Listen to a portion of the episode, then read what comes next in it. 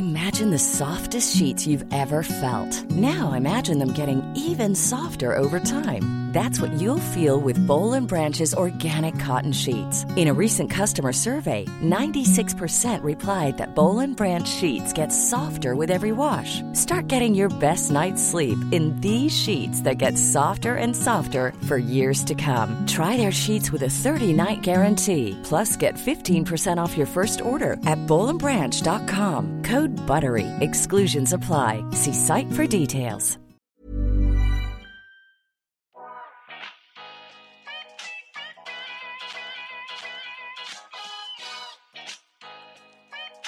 Välkommen till En timme med där jag, Sanja Tegeltia, träffar människor som inspirerar mig, som delar med sig om sina karriärresor, sina motgångar, om självutveckling och hur de har kommit dit de är idag.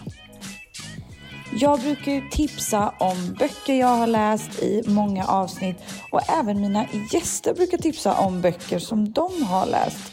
Och ja, en stor favorit till mig är att lyssna på framförallt ljudböcker då. Och detta är eftersom att jag älskar att röra på mig och det är perfekt att få till under morgonpromenaden eller på väg till jobbet. Och veckans avsnitt är ett samarbete med Nextory och detta är en streamingtjänst för just ljudböcker och de har oändligt med alternativ men jag skulle ändå vilja tipsa om mina två favoriter som jag lyssnar på för tillfället. Och som ni vet så älskar jag självutveckling och eh, böcker som lär mig hur jag kan optimera mitt liv men också hitta mer lycka i livet och så vidare. Och jag har ju ett otroligt erbjudande till er lyssnare så ni kan lyssna på ljudböcker med mig. Så ni får 45 dagars fri tillgång till Nextory och hundratals böcker via länken www.nextory.se sanja och detta gäller både nya och gamla kunder så alltså om man använt Nextory tidigare kan man ändå göra det igen med den här länken. Och först ut är en bok som jag lyssnar på just nu som heter Sex substanser som förändrar ditt liv. Den här kan jag varmt rekommendera. Kort sammanfattat så handlar den om hur hormoner och signalsubstanser påverkar både hur vi mår men också hur vi känner oss och framförallt hur vi själva kan påverka vårt mående med enkla metoder, alltså när man förstår hur allt faktiskt hänger ihop och fungerar. Och det som är sjukt intressant är när man förstår vilka olika hacks man kan använda sig av så inser man hur, hur mycket man kan påverka sin vardag själv med lyckohormonerna dopamin eller serotonin och endorfin. Så exempelvis så älskar jag ju att träna och där påverkas dopaminet som är en av de viktigaste signalsubstanserna kopplat till hjärnans belöningssystem. Och detta ger en upplevelse av eufori och lustkänsla. Så det är det som driver mig till min morgonträning på morgonen, just de här känslorna. Och endorfin är ett annat som påverkar vår vilja att sova, äta, dricka och utsöndras bland annat vid skratt eller stress eller motion. Men även av sex och förälskelse så kan man känna de här sakerna. Så när man förstår allt, hur allt hänger ihop och hur mycket man själv kan påverka sitt välmående med enkla medel så blir den här boken sjukt rolig och intressant. Och en annan favorit är Känslofällan, hur man ta makten över dina känslor, tankar och beteenden. Konkreta tips i den här boken med grunder från KBT om hur man eh, kan förändra hur, hur man agerar, också tankar och känslor. Jag är väldigt känslostyrd och eh, lär mig många konkreta tips hur jag ska agera. Och eh, helt enkelt hur, hur man eh, får mer glädje och minskad stress och oro i livet. Och som sagt så är jag sjukt glad att kunna erbjuda er 45 dagars fri tillgång till dessa två böcker men även andra böcker som finns via Nextory. Så använd länken www.nextory.se snedstreck Sanja för erbjudandet. I veckans avsnitt så träffar jag Sanja Demina hon har ett eget skovarumärke som heter, precis som hennes namn, Sanja Demina. Och vi pratar om resan med företaget. Vi pratar om hennes drömmar som liten, hur man gör när man drar igång ett eget skovarumärke. Också hennes besatthet kring detaljer och nörderi och nyfikenhet, vilket har lett henne till att skapa en otroligt kvalitativ produkt. Vi pratar om drömmar framåt, milstolpar, men också vad som har varit de tuffa tiderna med att faktiskt driva eget och hur man gör det helt ensam. Vi går också in och avslutar med vad hon hade sagt till sitt 20-åriga jag. Hej Sanja!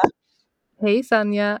det känns sjukt för oss båda att säga vårt namn. ja, det är så kul. Bästa Hur mår du idag? Ja, men det är bra. Hur mår du? Jag mår bra tack. Vi är olika städer men eh, vi får det här att funka ändå. Vi är båda på Helio på olika håll. Ja, det är solig dag. Ja, här med. Jag är jättetacksam och glad över att få prata med dig. Man eh, ser dig överallt, man ser ditt varumärke överallt eller på väldigt många släppar också och även din ikon är läppar. Eh, så passande. Och man är nyfiken på dig som person för du är ganska privat eh, på sociala medier och sådär. Det ska bli kul att få höra och lära känna dig mer. Ja, fint. Gud vad kul. Jag är så glad att få vara med i din fina, fina podd. Jag är jättetacksam. Och om vi börjar att titta, backa bandet innan du är där du är idag. Om vi mm. pratar mm. om eh, Sanja som liten, vad hade du för drömmar när du var liten? oh. Eh, men jag, tänker, jag tänker främst på två drömmar som jag minns väldigt starkt att jag hade.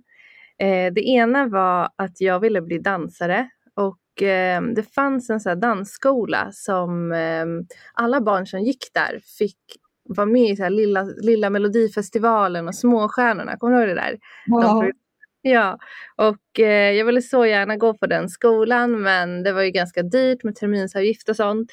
Så jag spelade in eh, ja, men jag spelade in så här, de här programmen på såna videokassett, alltså vi är så gamla.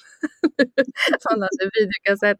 Och eh, spelade in, jag gick hem till kompisar som hade MTV för att spela in så här, Missy Elliots musikvideo eller J Lo. Det var så mycket ja, men så coola koreografier som jag ville lära mig. Um, så jag det blev ändå att när jag var 13 så började jag faktiskt undervisa och jobbade som dansare i tio år. Så det var ju, det blev ju bra. Men eh, det, alltså det är verkligen allt jag längtade till var att få vara bakgrundsdansare. och sen en annan grej som jag verkligen hade som så drömjobb. Kommer du ihåg de här um, Mina vänner-böckerna? Ja. Man, ja. De, alltså många skrev, alltså de flesta skrev ju kanske så här astronaut eller delfinskötare på sina. Men eh, på min stod det Ica, kassör, eller, ja, Ica kass, nej, kassörska på Ica Maxi. det, var min, det var min stora dröm. Och jag tyckte det såg så kul ut hur de så här blippade och tryckte på de här knapparna och hur man, ja men du vet så här, jag trodde man behövde vara jätteduktig på matte för att man skulle, ja men var, behövde vara jätteduktig på matte för att räkna ut allt det här. Jag tyckte det var så coolt att de bara, jag trodde de höll allt i huvudet. så det var verkligen, ehm, det ville jag verkligen göra. Och så kommer jag ihåg att ja men, i gymnasiet hade vi en historielektion där alla skulle komma med så här tidslinje om sig själva. Och jag gick natur, natur och då kom såklart de flesta med så här doktorlåda. Alltså att de, mm. att de, eh, hade, ja, men de många ville ju plugga till läkare och apotekare och så. Jag bara, men det vill inte jag. visste faktiskt inte alls vad jag ville göra. Men då tänkte jag liksom, vad, vad lekte jag med när jag var liten? Och det var det var ju de här, ja men jag lekte affär. det tyckte jag var jättekul. Nej. Så jag hade någon sorts så här drömbild av att ja, men jag skulle ha ett fint kontor. Men jag ska mm. inte sitta där hela tiden. Och vad jag ska göra där hade jag ingen aning om överhuvudtaget. Men äh, ja, ungefär så. och vad hände sen? Jag tänker, du flyttade, eller du, du äh, började plugga. Efter att du, ja men precis efter gymnasiet så började du plugga. Du kom mm. inte på ditt eget varumärke direkt eller när, när, hur, hur gick det? Hur gick Nej, det? Det, var, det var nog ganska, ja, men det är ganska många år mellan gymnasiet och det. Men samtidigt så, det som var att, var att jag, eh, jag började plugga ekonomi och eh, det tyckte jag inte var superkul. Men jag var lite så här, okej, okay, men jag lekte affär och jag vill ha ett företag så jag kanske ska plugga ekonomi. Så det var lite faktiskt så. Men jag gjorde ju så mycket vid sidan av. Jag hade, då startade jag min blogg. Ja, men ganska mm. direkt i gymnasiet. Um, och då kommer du ihåg tidningen Chic? ja. Eh, ja den, alltså, grejen var att när jag startade min blogg så var det för att jag upptäckte mode. Alltså, jag hade ingen aning om vad, att mode var en grej. Det var som en värld öppnade sig för mig. Så jag som är väldigt, väldigt nördig var bara så här, vem är Chanel? Vem, varför vill alla ha den där väskan? Va, vad är det här för någonting? Och det fanns liksom ingen hemsida där man kunde förstå allting. Så att jag gick till biblioteket och försökte bara lära mig allting om det här ämnet mode då som jag hade precis upptäckt. Och eh, så gjorde jag lite egna så här blogginlägg om det. Så då gjorde jag som en så här, det här är Chanel. Alltså, lite så här fashion for dummies i bloggform. Men sen så såklart höll jag ju koll på alla de här bloggarna som eh, var väldigt stora och internationellt och alla la ju upp så bilder på sina outfits. Jag hade alltid tyckt kläder och så var väldigt kul. Så jag, ehm, jag skickade in lite bilder till den här tidningen för de hade så en gala.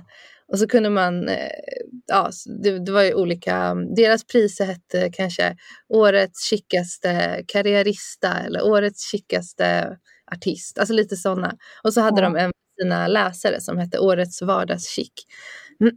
så då eh, skickade jag in bilder, blev nominerad och så fick folk rösta. Och så vann jag. så jag fick ta emot ett pris där 2010. Vilket, ja men så här, från det har det ena lett till det andra.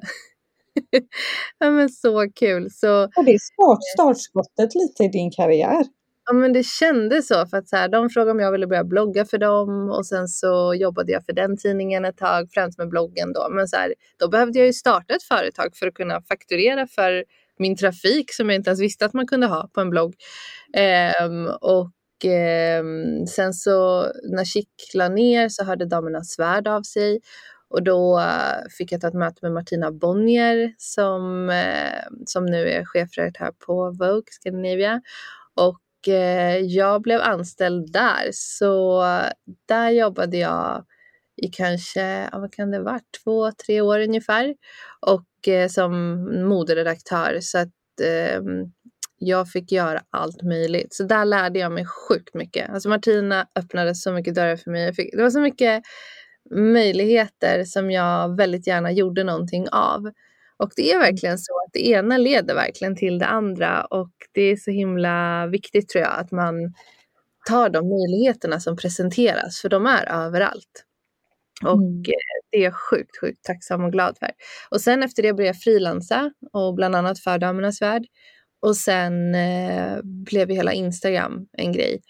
Och eh, då har jag konsultat företag, hjälpt till med sociala medier. Alltså egentligen alla gånger jag har sett ett problem och eh, velat jag, skapa en lösning så har jag tagit tag i det. Så att det har varit allt från att så bygga bildbanker till pressbyråer eller PR-byråer till att så här, ja, men, hjälpa till med bilder och hela den biten. Så någonstans så känns det som att jag har varit på lite olika sidor av myntet ungefär. Och sen då eh, kom det till att så här, många började ja, men, göra varumärken av sina, av sina bloggar eller varumärken de hade byggt runt sig själva egentligen. Och då tänkte jag bara så här, gud vad, ska, vad skulle jag göra om jag skulle göra något sånt? Alltså mer lekte med tanken.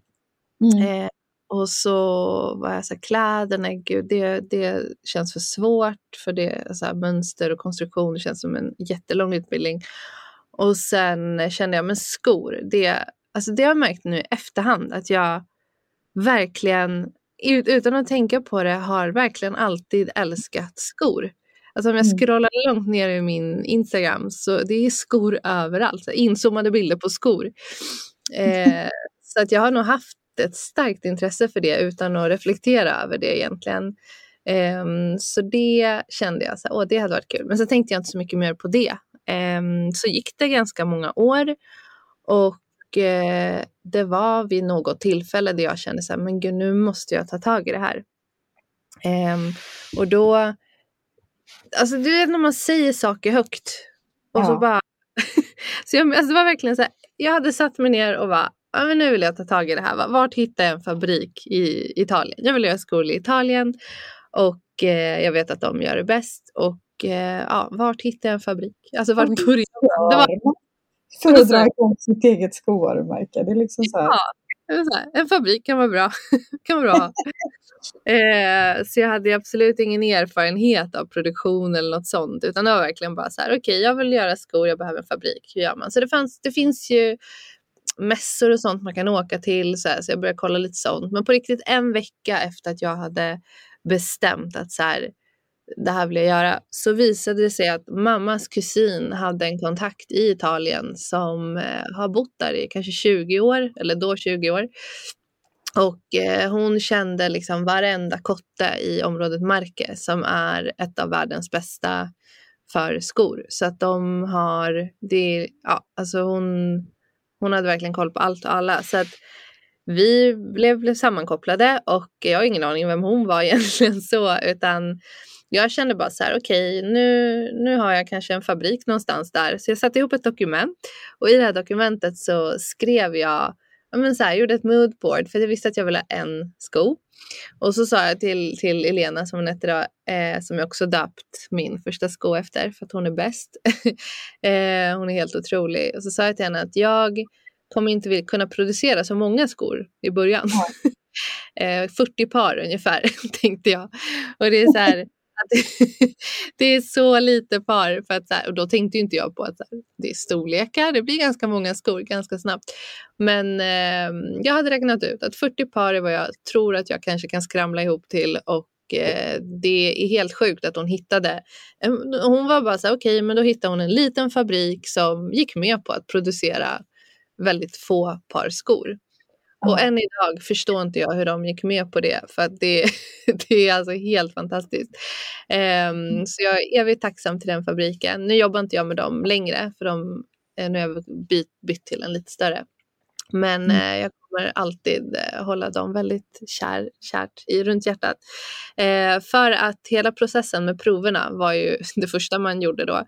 Och ehm, ja, men Elena var väldigt så här, hon försökte lista ut vad jag vill göra och hur jag vill göra. Och det, är, det låter som att jag hittar på det här i efterhand, men väldigt, det är väldigt sant att för det första hon sa till mig när vi träffades, eh, när jag gick av bussen i Italien var allting är möjligt. Alltså här kan du göra precis hur och vad du vill. Och det var så här, ja. jag skulle inte sagt det till mig. Det är precis vad du behövde höra. ja men verkligen. Jag bara, Ja, så här, jag bara, då, då ska vi se. Nej men så jag var bara så okej, okay, vad betyder det? Gud vad härligt. Så hon, eh, jag tror hon så kände in vad jag, hur jag hade tänkt och så blev det ganska tydligt väldigt fort att jag vill göra skor från scratch på riktigt för att alltså många skovarumärken, kanske främst, egentligen främst fast fashion eh, skor. Då är det att man kommer till ett showroom och så är alla skor redan, alltså det är egentligen som inköp men att man får sätta sin logga på. Så att så här, det är mer att man kurerar. Men att designa en sko från scratch då är det verkligen, då fick vi, började vi åka till så här klackfabriker, till fabriker som gör läster, fabriker som gör skinn, alltså som säljer skinn och ja, men du vet det var så mycket delar och mm. allt från spännet till så jag var verkligen så åh gud jag kan verkligen få bygga skon precis som jag vill ha den och det är hela poängen för att alltså hela grejen med att jag vill göra det här är att jag är ganska kort och har väldigt mycket klackar och folk frågar så här, hur orkar du gå i dem där? Um, och vilket jag fattar för att klackar är inte så sköna oftast. Mm. Och då ja, men du kanske kan relatera, tänker jag. Ja. ja. Och då, mamma har lärt mig sen alltså, tidig ålder egentligen att en klack, alltså för att en sko ska vara för det första snygg men också bekväm, är att klacken ska vara centrerad, alltså i mitten på hälen och att främre delen av skon ska ligga plant med marken, alltså kontakt med marken man står på. Och det är så här, det är jättelogiskt när man tänker efter. Så här, varför ska man inte ha kontakt med marken man står på? Och det är, eh, grejen är att det är en tradition i, alltså när man gör skor, att eh, det finns en grej som heter toe spring. Och det är att man mm. sätter en penna längst fram på lästen, alltså bokstavligen en blyertspenna. Eh, så att man, alltså, det, ja, tanken är att man att de, ska, alltså de säger att balansen ska vara mellan trampdynan och klacken, vilket jag tycker är helt ologiskt. Och sen när jag säger jag, då menar jag kvinna och använder klackskor. Och tänker man efter så, alltså alla de här renodlade skovarumärken som finns, mm. som Manolo, Jimmy Choo, eh, Gianvito Rossi, alltså precis varenda en som är så här äldre klassiska skovarumärken, de är designade av män. Mm. Jag tycker det förklarar ganska mycket, om man säger så. man tänkte inte alls på det. Nej, jag, jag insåg det också när jag började tänka på det. Alltså om det är någon som lyssnar på det här som kan komma på en så här, nu menar jag ett klassiskt skovarumärke, så här renodlat skovarumärke, så kanske också gör väskor som inte är en man så vill jag jättegärna höra. Men det är extremt, alltså, eller ovanligt. Jag har inte hittat någon överhuvudtaget. Det är jättekul nu när det kommer upp så här Amina Moadi och By Far tjejerna som har startat det och så här. Men ehm, och de tänker faktiskt mer på komfort än, än alla de här andra. Det är ju till och med det här med att, så här, alltså att kvinnan gärna får vara lite obekväm för att då har männen makt över oss. Eh, man är lite hjälplös och så här, oh, kan, du, kan jag hålla din arm? Och det är så här, ja det är feminint så, men det kanske finns andra sätt man kan, kan ha den energin. Gud ja. Nej, men vi ska inte behöva ha ont. Vi ska inte ha ont. Nej, det är ju sinnessjukt egentligen när man tänker på det. Som jag gillar inte att snacka skit, men någon av de klassiska varor och skovarumärkena som är otroligt priciga klackar, jag ska inte säga vem, men det är liksom de mest obekväma klackarna och de kostar flera tusen. Och det, ja. man bara pinar sig själv tills att jag bara, varför ja. gör jag det Varför?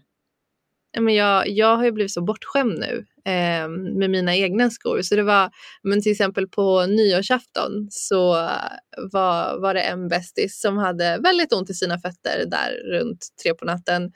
Men ändå fortfarande taggad och vill säga, men det, var, det gjorde att hon ville ju gå hem. Och och jag var bara så jag hade ju på mig mina och de var jätteglittriga, jättehärliga men jag hade 0% ont i mina fötter. Så jag var bara så här, men ska vi byta en stund? så det var jättekul att få göra den grejen. Jag bara, för vi har samma storlek. Jag bara, jag kan ta på dina ett tag. För hon hade på sig ett par skor som jag, alltså de är så fina. Det är det. De är ofta väldigt fina.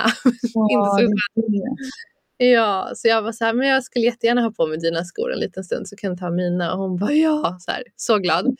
Och så tog hon på sig och kom hon bara, åh gud pensionärsskorna. jag bara, ja.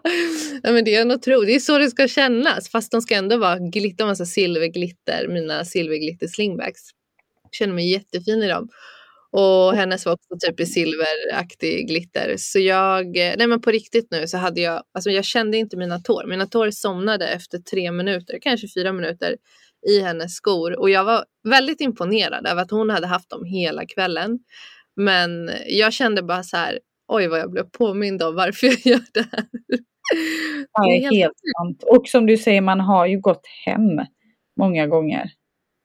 Ja, men det, alltså, det är ju helt galet. Eller folk som ska gifta sig och ha ont på sitt bröllop. Alltså nej, jag blir, jag blir helt, alltså det här är så, jag brinner verkligen för det här. Så, men det som är grejen då är ju att så här, vi säger brights då som ja, blivande brudar, de köper ju en jättedyr, jättevacker säkert, alltså det ska man inte säga, de är ofta väldigt fina skor, men de får ju ont, alltså de, de klarar av att ha dem i ungefär en timme och de vet om det så de har ju köpt ett par typ ballerinas för att byta om till sen, eller sneakers, eller så här.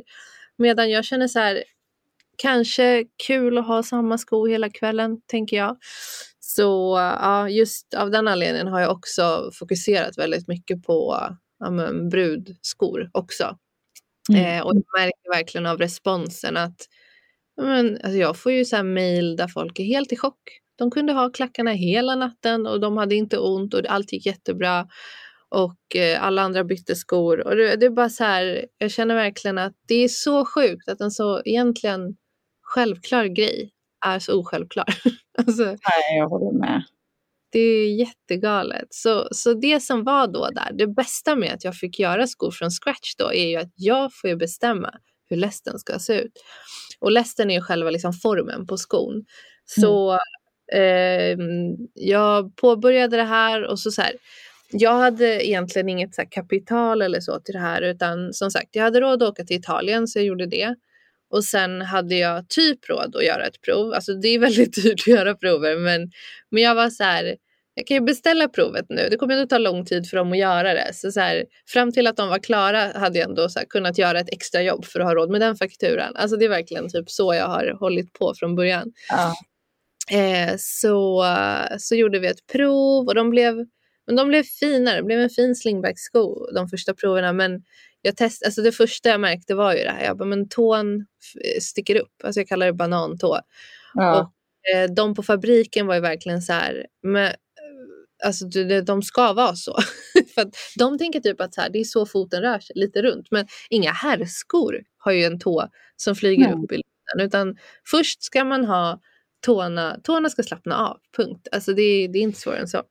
så och jag försökte dividera det här med de här italienska männen och det gick inte så bra för att här kommer jag, så här liten tjej och ska bara, ah, så här ska man göra skor när de har gjort det i hundratals år. Så det gick inte jättebra. Men sen efter väldigt många om och men till slut så lyckades jag få dem att gå med på. För jag, då gick jag på att så subjektiva, att så här, men jag tycker det är fult. Och det tycker jag. så, så jag var så här, jag, bara, jag tycker det är mycket mer elegant och ser mycket lyxigare ut och ja, men bara väldigt fint i siluetten bara. När främre delen av tån bara har kontakt med ytan den står på. Nu snackar inte jag bara om främre delen utan det är också på sidorna. Alltså grejen är att om en sko inte har kontakt med marken den står på, då blir den ju ostabil. Så att om man ställer en sko på ett bord och så mm. här mm. slår på den så kommer den liksom wobbla. Och om den wobblar betyder att den är ostabil. Och om den är ostabil så kommer ju du spänna en massa muskler som du inte visste att du hade. Och det, det tänker jag är och, alltså det är massa saker som gör en sko bekväm. Så att där till slut så, de sa till mig, de bara okej okay, men då blir det en defektsko och då sa jag att ja men då gör vi en defektsko, det är jag som betalar, nu gör vi en defektsko och den blev jättebra. så jag gav mig inte förrän jag var nöjd men det tog jättelång tid. Samma sak med stövlarna, det tog ju två år nästan att göra dem. Wow, men har det varit svårt kring prissättning och nisch av skor? Eh, alltså, någonstans så har jag haft så tydligt för mig vad jag vill göra för sko. Så det har verkligen blivit att så här, jag vill bara göra Alltså, det är inte att jag vill så här, uppfinna hjul. Alltså, jag vill inte så här, hitta på nya designs. För så här, egentligen, hur många klackar kan man göra här i världen egentligen? Ja. Jag vill bara så här, göra en sko som man kan komma tillbaka till år efter år eh, som man kan ta hand om, som är tillräckligt gott fint material för att det ska vara värt att liksom laga och sådär. Så det blev ju en väldigt dyr sko på en gång. Eh, och jag vet inte, alltså jag tror jag bara så här alltid varit lite så hinderblind. Jag bara, jag bara kör. så, så jag var så här, ja, alltså det blir en dyr sko, men den är ju värd det. Alltså, den har ju ett pris av en anledning och det är inte jag som sätter priserna på skinn och allting. Nej. Så, något som är bra kostar ju och det hörde jag, alltså det är väldigt mycket så om klimatproblemet eh, ja, som pågår och jag hade ju verkligen så här ångest över att göra ännu en produkt. Men jag känner att eh, det här med att så här, det, det var någon som sa att det här med att folk är inte beredda att ta kostnaden för vad som faktiskt saker kostar. Och då blir det ju det här snabba, snabba och att man bara ska så här, producera så mycket som möjligt, sälja så mycket som möjligt fast till ett lägre pris. Så kvantitet istället för kvalitet. Och då kände jag bara, men är det inte bättre att jag gör skon så bra som den bara kan bli?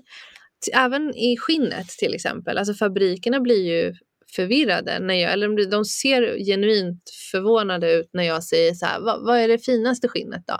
Alltså mm. det så vana vid att man ska pressa priserna. alltså så. så och jag sa till dem, jag bara, men, men någon måste ju köpa det här jättefina skinnet, alltså klass 1. Som så här, det kommer ju olika så klass 1, 2 och 3 beroende på hur, hur skinnet mår och sådär. Men, men jag var de bara nej, alltså de till och med vill inte ens visa det för att de bara nej men det är för dyrt. Och jag bara men men om inte jag, alltså vem, vem ska då köpa det? Eller så här, då får ju skon bli dyrare och det är ju kunden som får välja då om den tycker det är värt det. Men jag vill ändå kunna erbjuda det för clearly så är det ingen som gör det längre. Alltså det är så sjukt få som faktiskt tar det absolut ja, bästa ja. materialet för att, för att man konstant ska tänka på marginaler och tid och det ska gå fort och vad kan man leverera snabbt. Vissa skinn har jag väntat på väldigt länge eller så här, för att de ska kunna plocka ut det bästa. Alltså det är sånt som spelar in. Så jag har känt mig väldigt stolt över själva produkten. Ja. Och då tänker jag att även om det är en sko i typ nästan högsta prisklassen så vet jag att den kommer du använda. Så att så här, pris, vad är det, PPA-värdet blir väldigt lågt i jämförelse med kanske en billigare sko som gör ont. Och en... Och det är ju ett hantverk. Alltså så, ja. Det är ju som när du köper kvalitet som ska hålla for a lifetime, då är det ju dyrare. Liksom. Det blir ju det. Och det är just för att, återigen det här, jag gör inte kollektioner. Jag gör inte fyra kollektioner på ett år. Jag kommer aldrig göra det heller. Det är liksom helt eh, sans... Alltså jag vet att det är, för mig i alla fall, omöjligt att göra en riktigt bra produkt supersnabbt. Jag tar hellre den tiden jag behöver och så blir den väldigt bra. Men det är också för att jag kör ju inte säsongsskor utan jag säljer ju fortfarande slingbacken mer än någonsin som jag släppte i min första, alltså när jag lanserade Sanja Demina. Att mm.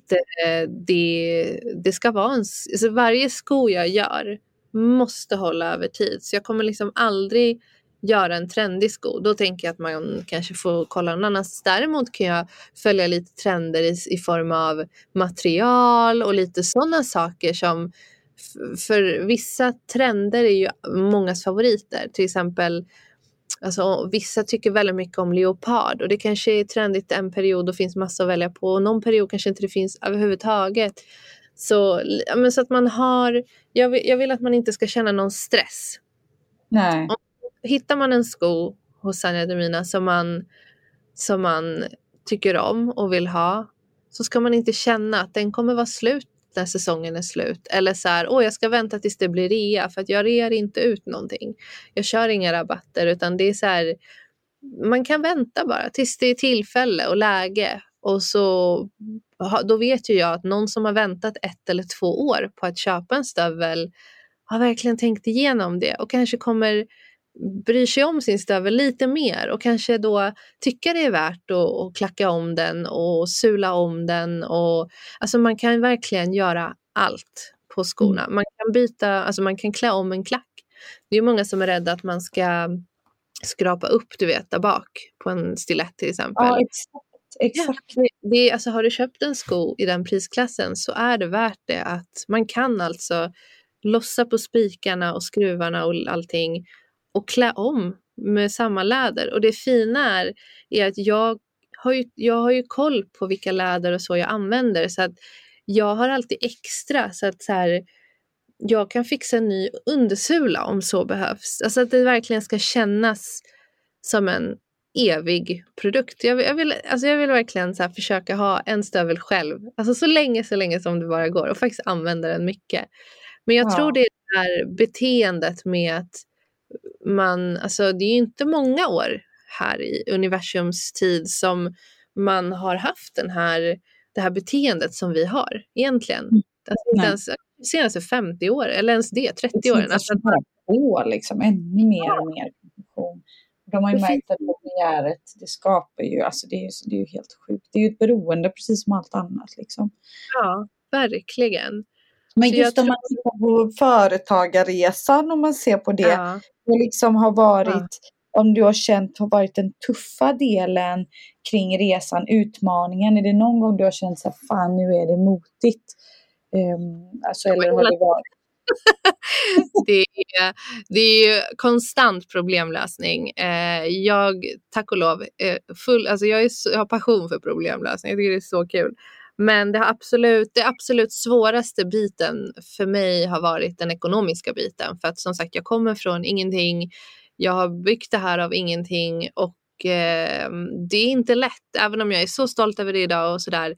Men det har varit jättesvårt och jag vet knappt hur jag ska förklara hur, hur alltså jag känns som jag har jonglerat med 18 000 bollar ungefär.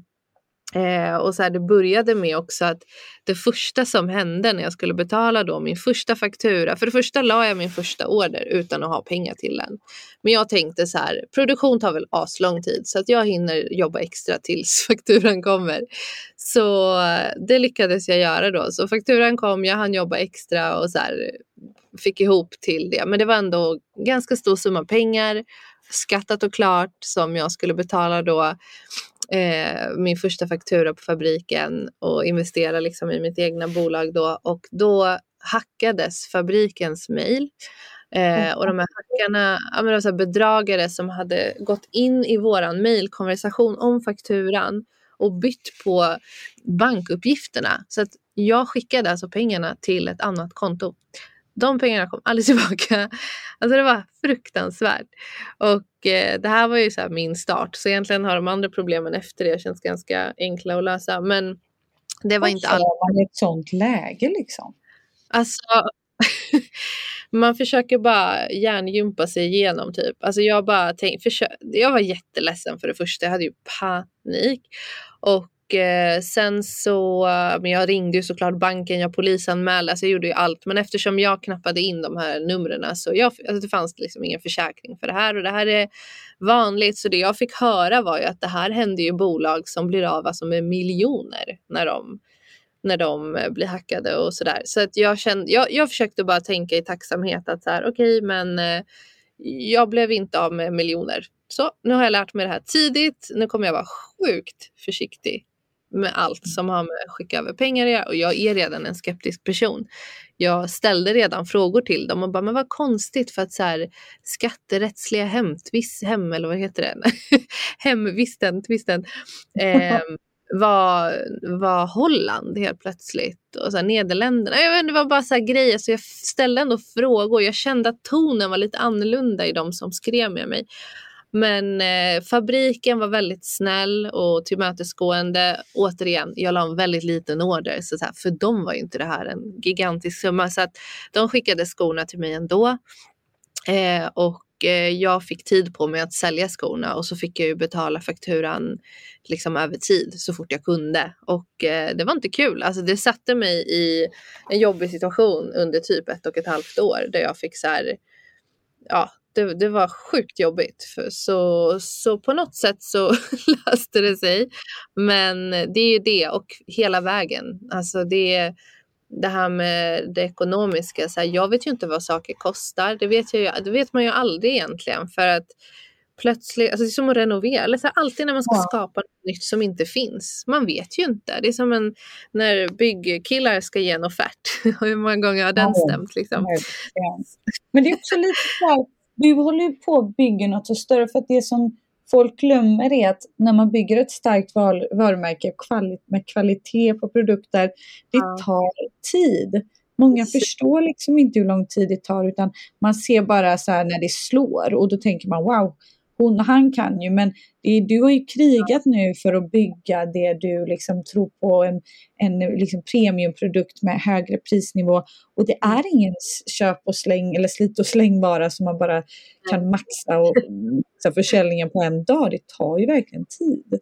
Ja, och jag tror att det är väldigt skönt att jobba så faktiskt. Mm. Att, så här, att jag inte har gett mig själv onödig stress på den fronten. För det är stress som det är, det är svårt som det är. Utan att jag så här, i och med att jag, när man är egen så kan man ju någonstans välja om man vill jobba mer så kanske man kan skruva upp sin intäkt eller sina inkomster på något sätt eller om man behöver det av någon anledning och samtidigt, samtidigt åt andra hållet. Så att det har ändå varit ett privilegium att jag har kunnat sidehustla med alla mina liksom, eh, samarbeten på Instagram och alltså, som influencer och konsultande och allt vad jag nu har sysslat med. Och då eh, på det sättet ändå haft en inkomst så att jag haft tak över huvudet någorlunda. Sen har jag absolut inte eh, haft världens ekonomi. Alltså det är ju lite, alltså när man startar eget, man lägger ju varenda krona man äger på, på sin bebis. Och, eh, men tack vare det har jag ändå känt att så här, jag har fått bort den där pressen om att det måste bli så här eller så här, utan det här ska vara mitt livsverk. Jag har jättestarkt tålamod, jag har inte bråttom, jag liksom skyndar långsamt. Och som du säger att det finns inget som heter succé över en natt för att ingenting bra blir bra. Alltså det blir ju inte bra fort. Jag läste en intervju med, med Amina Moadi som är jätte, en jättecool tjej som har ett skovarumärke.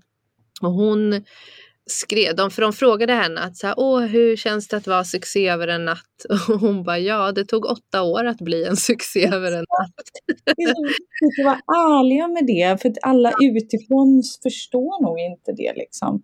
Och så Nej. hör man andra framgångsstories, typ från Petter Stordalen kanske som bara, jag sålde jordgubbar och nu är jag här. Och man bara, okej, okay, hur ska jag kunna liksom, man vill gärna kunna applicera. Och, ja. ja.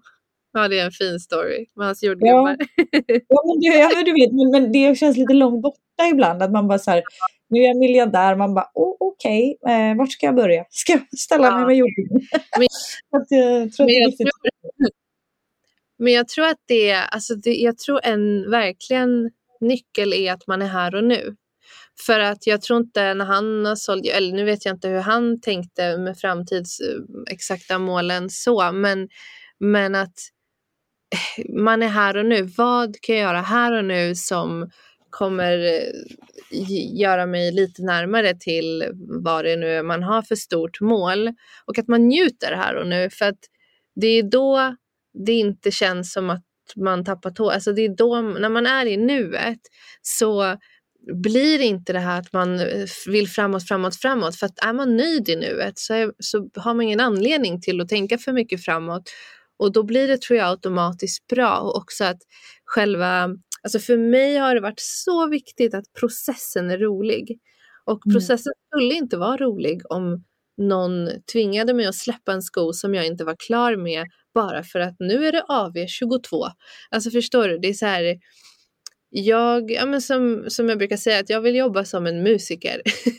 Ja. jag vill en sko när skon är redo att släppas. Jag, det är så här, en musiker har ju turné när den känner att nu ska jag ha turné eller nu släpper jag en skiva för att jag känner för det. Det finns ingen så här, inga ramar som begränsar och gör att folk kompromissar på kvalitet. Man kompromissar på på sitt mående och, och sådär. Och det, ja, det är såklart ständigt, ständigt, det är så lätt här att sitta och bara åh hit och dit men det är, det är jobb dag ut och dag in och jag jobbar verkligen all min vakna tid på dygnet mm. för att det är kul. Alltså allt är så roligt. Jag kan liksom inte, jag kan inte förklara hur kul jag har när jag sitter där med med eh, de delarna som är roligast, kanske med produktutveckling eller så. Sen finns det ju sjukt tråkiga delar av det också. Men nej, alltså om man bara lär sig älska processen och typ är okej okay med att det, alltså så här, man hittar någon sorts, man blir lite bekväm med att det är obekvämt, lite den grejen. Så, mm. så tror jag ändå någonstans att, att eh, man knappt, alltså till och med när, när den där succén kommer komma vet jag inte ens om man kommer se det på sättet folk ser det egentligen. Utan ja. man är ju den man är och gör sin grej och det räcker för mig väldigt långt faktiskt. Men vad har du, om man tittar för drömmar, även om, om vi försöker vara i nuet, så, så vad har du för drömmar framåt och, och har du några roliga saker på, på gång? Ja. eh, nej men absolut, jag har stora drömmar. Alltså jag, min, min vision är att alltså, jag vill göra skorevolution. Jag vill ju att alla skovarumärken ska sluta göra såna här tår som flyger upp i, i, och inte ha kontakt med marken. Jag vill att jag vill att kvinnor om, alltså i framtiden ska tycka det är helt sjukt att man gick med på att ha ont i fötterna förr i tiden. Alltså lite som eh, kvinnor som bara hade kjol förut och nu har vi byxor och att vi nu säger så här, tänk att kvinnor bara hade kjol förut. Tänk vad sjukt. Alltså så här, mm. det, det, är min egentligen så stora dröm i det. Men eh, när det gäller skon, Och för att nå dit så kanske jag då ska göra skorna så som jag tycker att de ska vara och sen hoppas jag ju såklart att de ska bli, ja men finnas över hela världen och att eh, alla kvinnor ska ska bära dem. Men det behöver inte vara mina skor känner jag. Jag vill bara att kvinnor ska vägra ha ont i fötterna. Det är liksom det stora målet.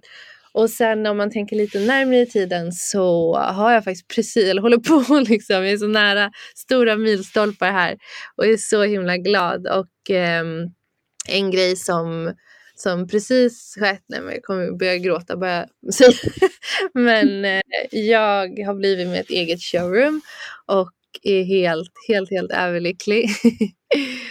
och eh, Ja, jag är så himla glad. Jag har tagit över världens finaste lokal. Det är inte en butik jag ska öppna utan det är ett showroom men man kan boka tid och komma för provning och så har jag gjort innan. Innan har jag hyrt eh, in mig hos bland annat House of Dagmar som eh, har varit världens bästa människor att vara runt. Och ehm, ja, så det är verkligen en milstolpe att kunna bjuda in till mitt egna lilla universum. Så det är en otrolig, otrolig plats som jag ska dela med mig mer av snart. Och sen att eh, jag äntligen har eh, anställt min första person och det är helt overkligt. Faktiskt. Alltså det är inga små milstolpar, det är ju fantastiskt. jag är så här, knappt hunnit eh, njuta av det. Alltså det. Det har varit en sån resa och intensivt senaste ja, månaderna. Att, alltså, min axel gick ur led av stress, typ, ungefär så. Men det var det värt. jag gav min arm för det här. Och eh, ja, nej, men, eh, man får återhämta sig och eh, rulla upp, kavla upp armarna och bara njuta vidare. Jag är mm. så glad för det. Jag längtar efter att bjuda in dig dit.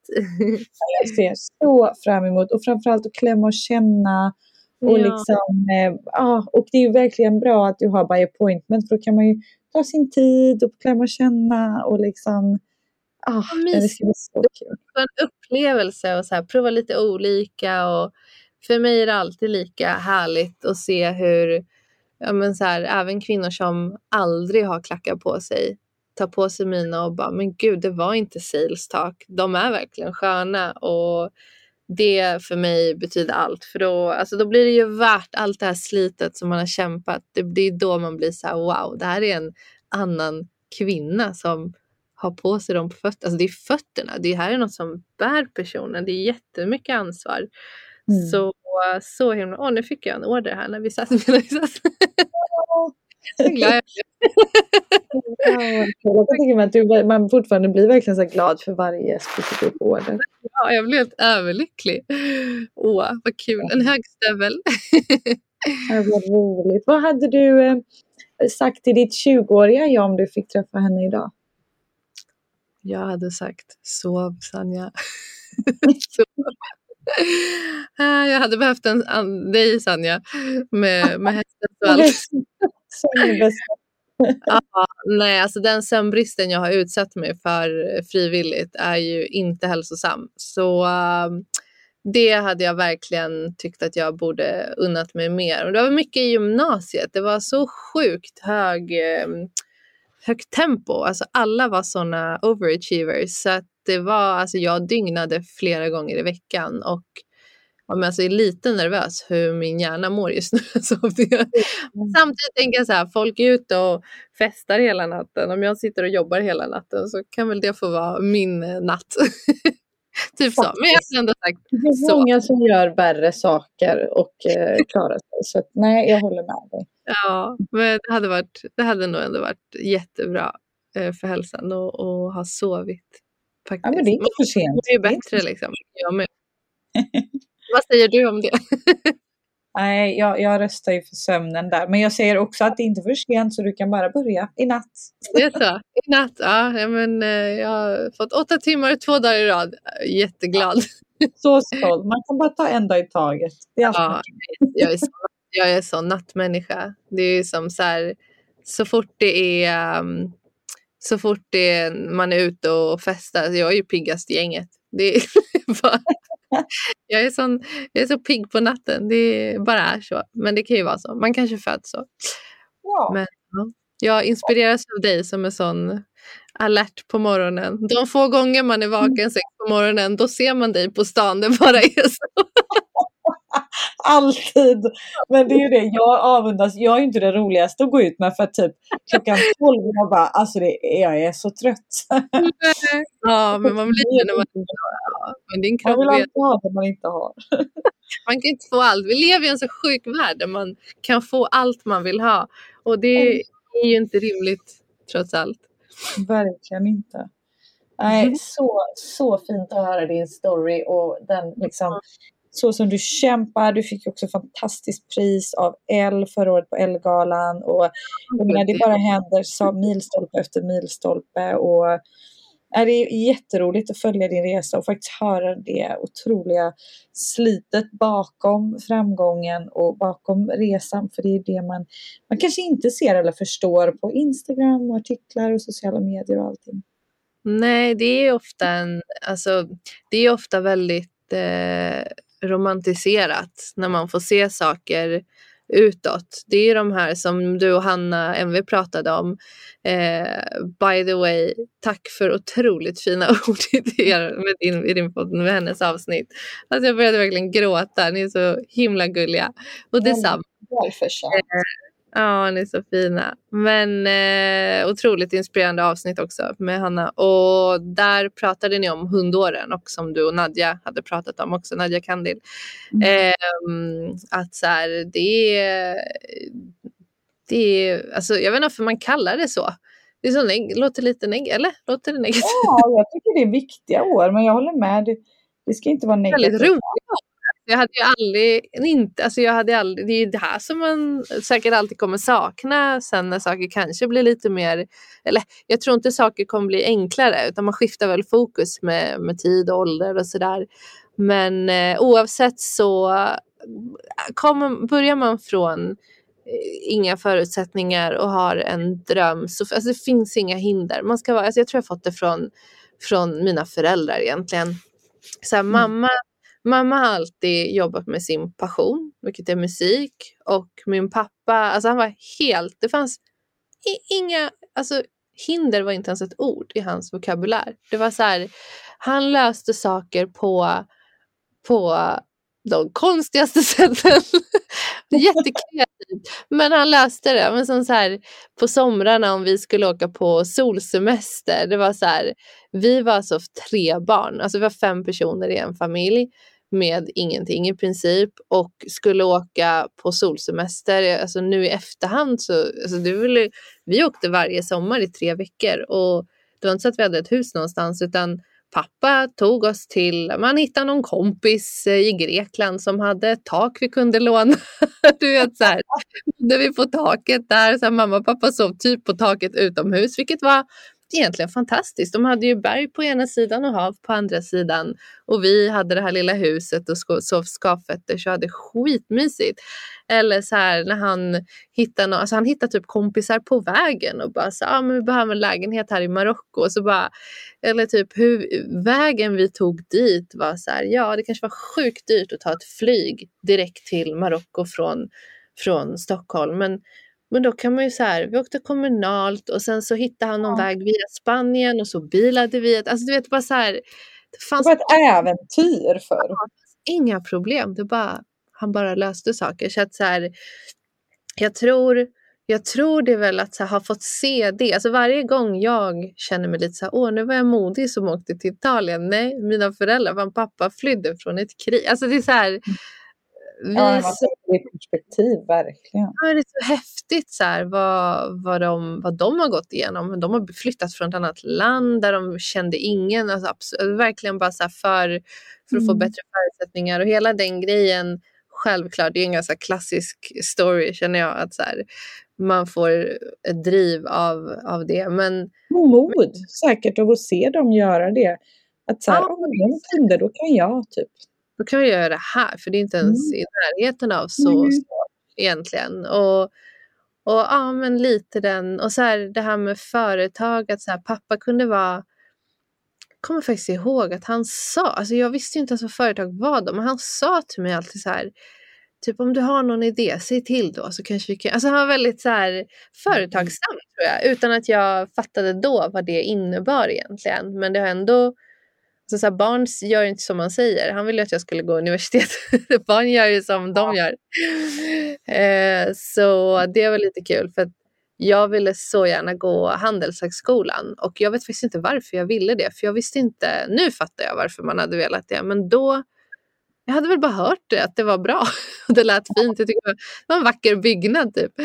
Men, men jag hade väl något halvt poäng ifrån eller något för att min, mitt gymnasium var väldigt, väldigt hå- hårda krav. Det var hög nivå, men det var, det var jag glad för.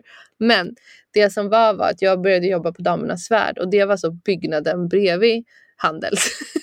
så jag sa alltid jag sa alltid till honom att så här, men jag har ett eget universitet, jag går hos Martina. Precis bredvid han.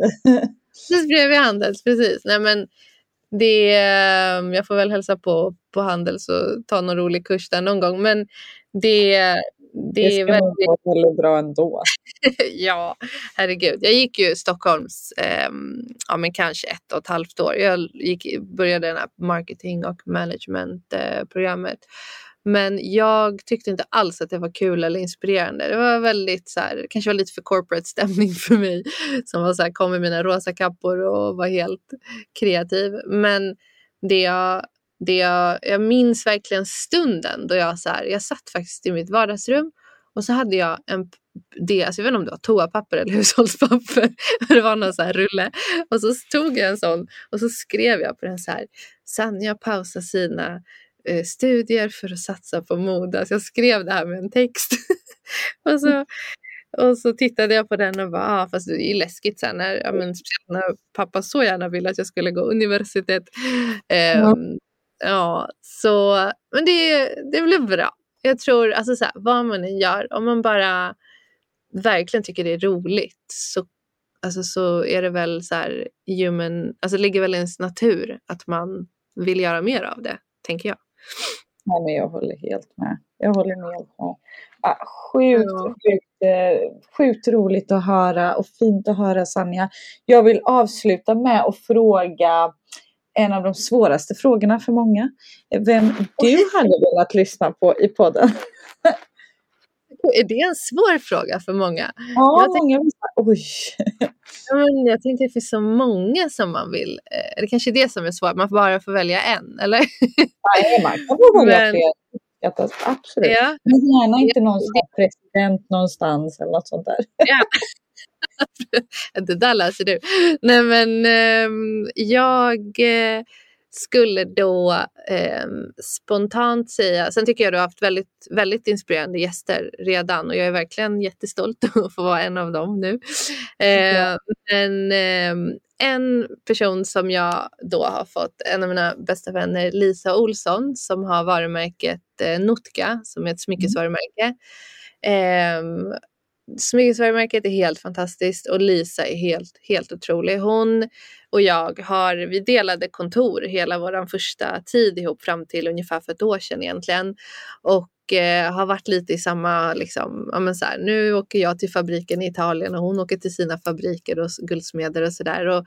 Eh, sättet hon jobbar på är otroligt inspirerande och hon har ett sånt lugn och så här, det tror jag du hade tyckt är kul med så här, ja, men balans och hela den Ja. eh, grejen. Att så här, alltså, eh, hon är så, så eh, fascinerande i att det är otroligt välbalanserat och jag känner alltså till och med när jag har hennes smycken på mig känner jag så här, nu har jag den här kedjan runt halsen, nu går jag runt och bär på Lisas lugn. Och om jag hade fått önska så hade det varit sjukt kul att få höra henne ihop med hennes ehm, eh, partner i Notka som heter Oskar Fogstrand. Som är, han är också helt, helt otrolig. Eh, båda, och de två är. Ja, alltså den kombon är... Jag fick äran att sitta i samma rum som dem eh, en period när de jobbade och det är, alltså, det är knappt att man vill jobba, man vill bara sitta och så här, titta hur de, hur de gör och vad de säger. Och, helt underbart och väldigt härliga, härliga människor. Så om jag nu bara får välja en så är det dem. Sen har jag en miljard fler som jag hade kunnat tipsa om.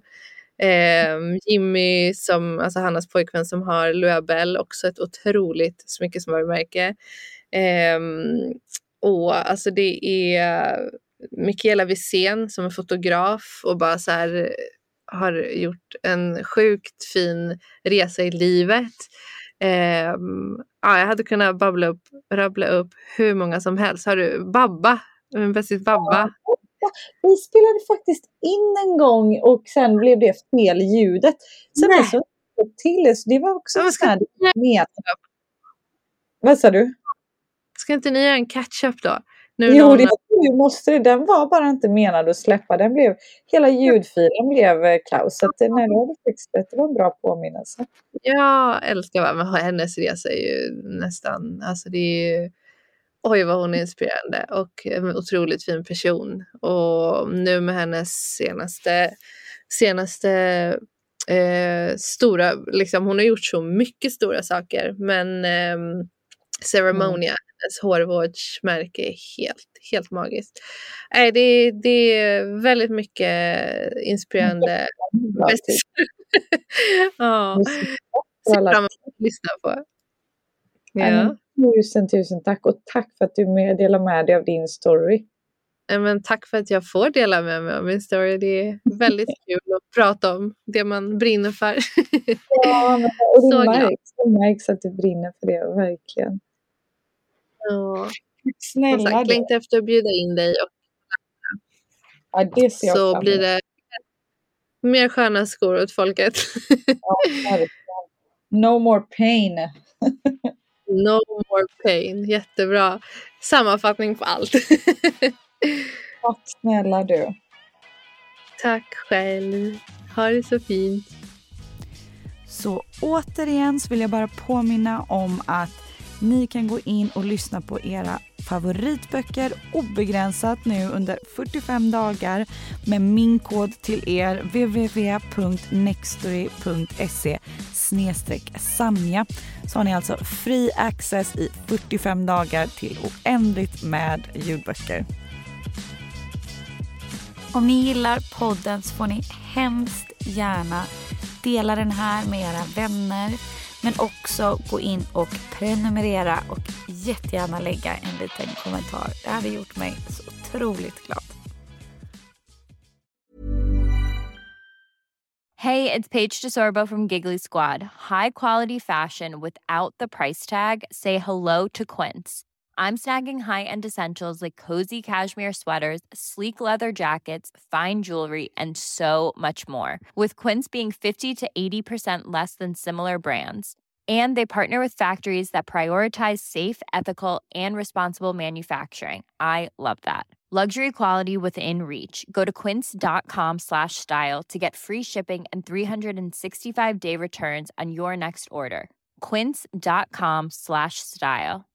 Imagine the softest sheets you've ever felt. Now imagine them getting even softer over time. That's what you'll feel with Bowl and Branch's organic cotton sheets. In a recent customer survey, 96% replied that Bowl and Branch sheets get softer with every wash. Start getting your best night's sleep in these sheets that get softer and softer for years to come. Try their sheets with a 30-night guarantee. Plus, get 15% off your first order at bowlandbranch.com. Code BUTTERY. Exclusions apply. See site for details.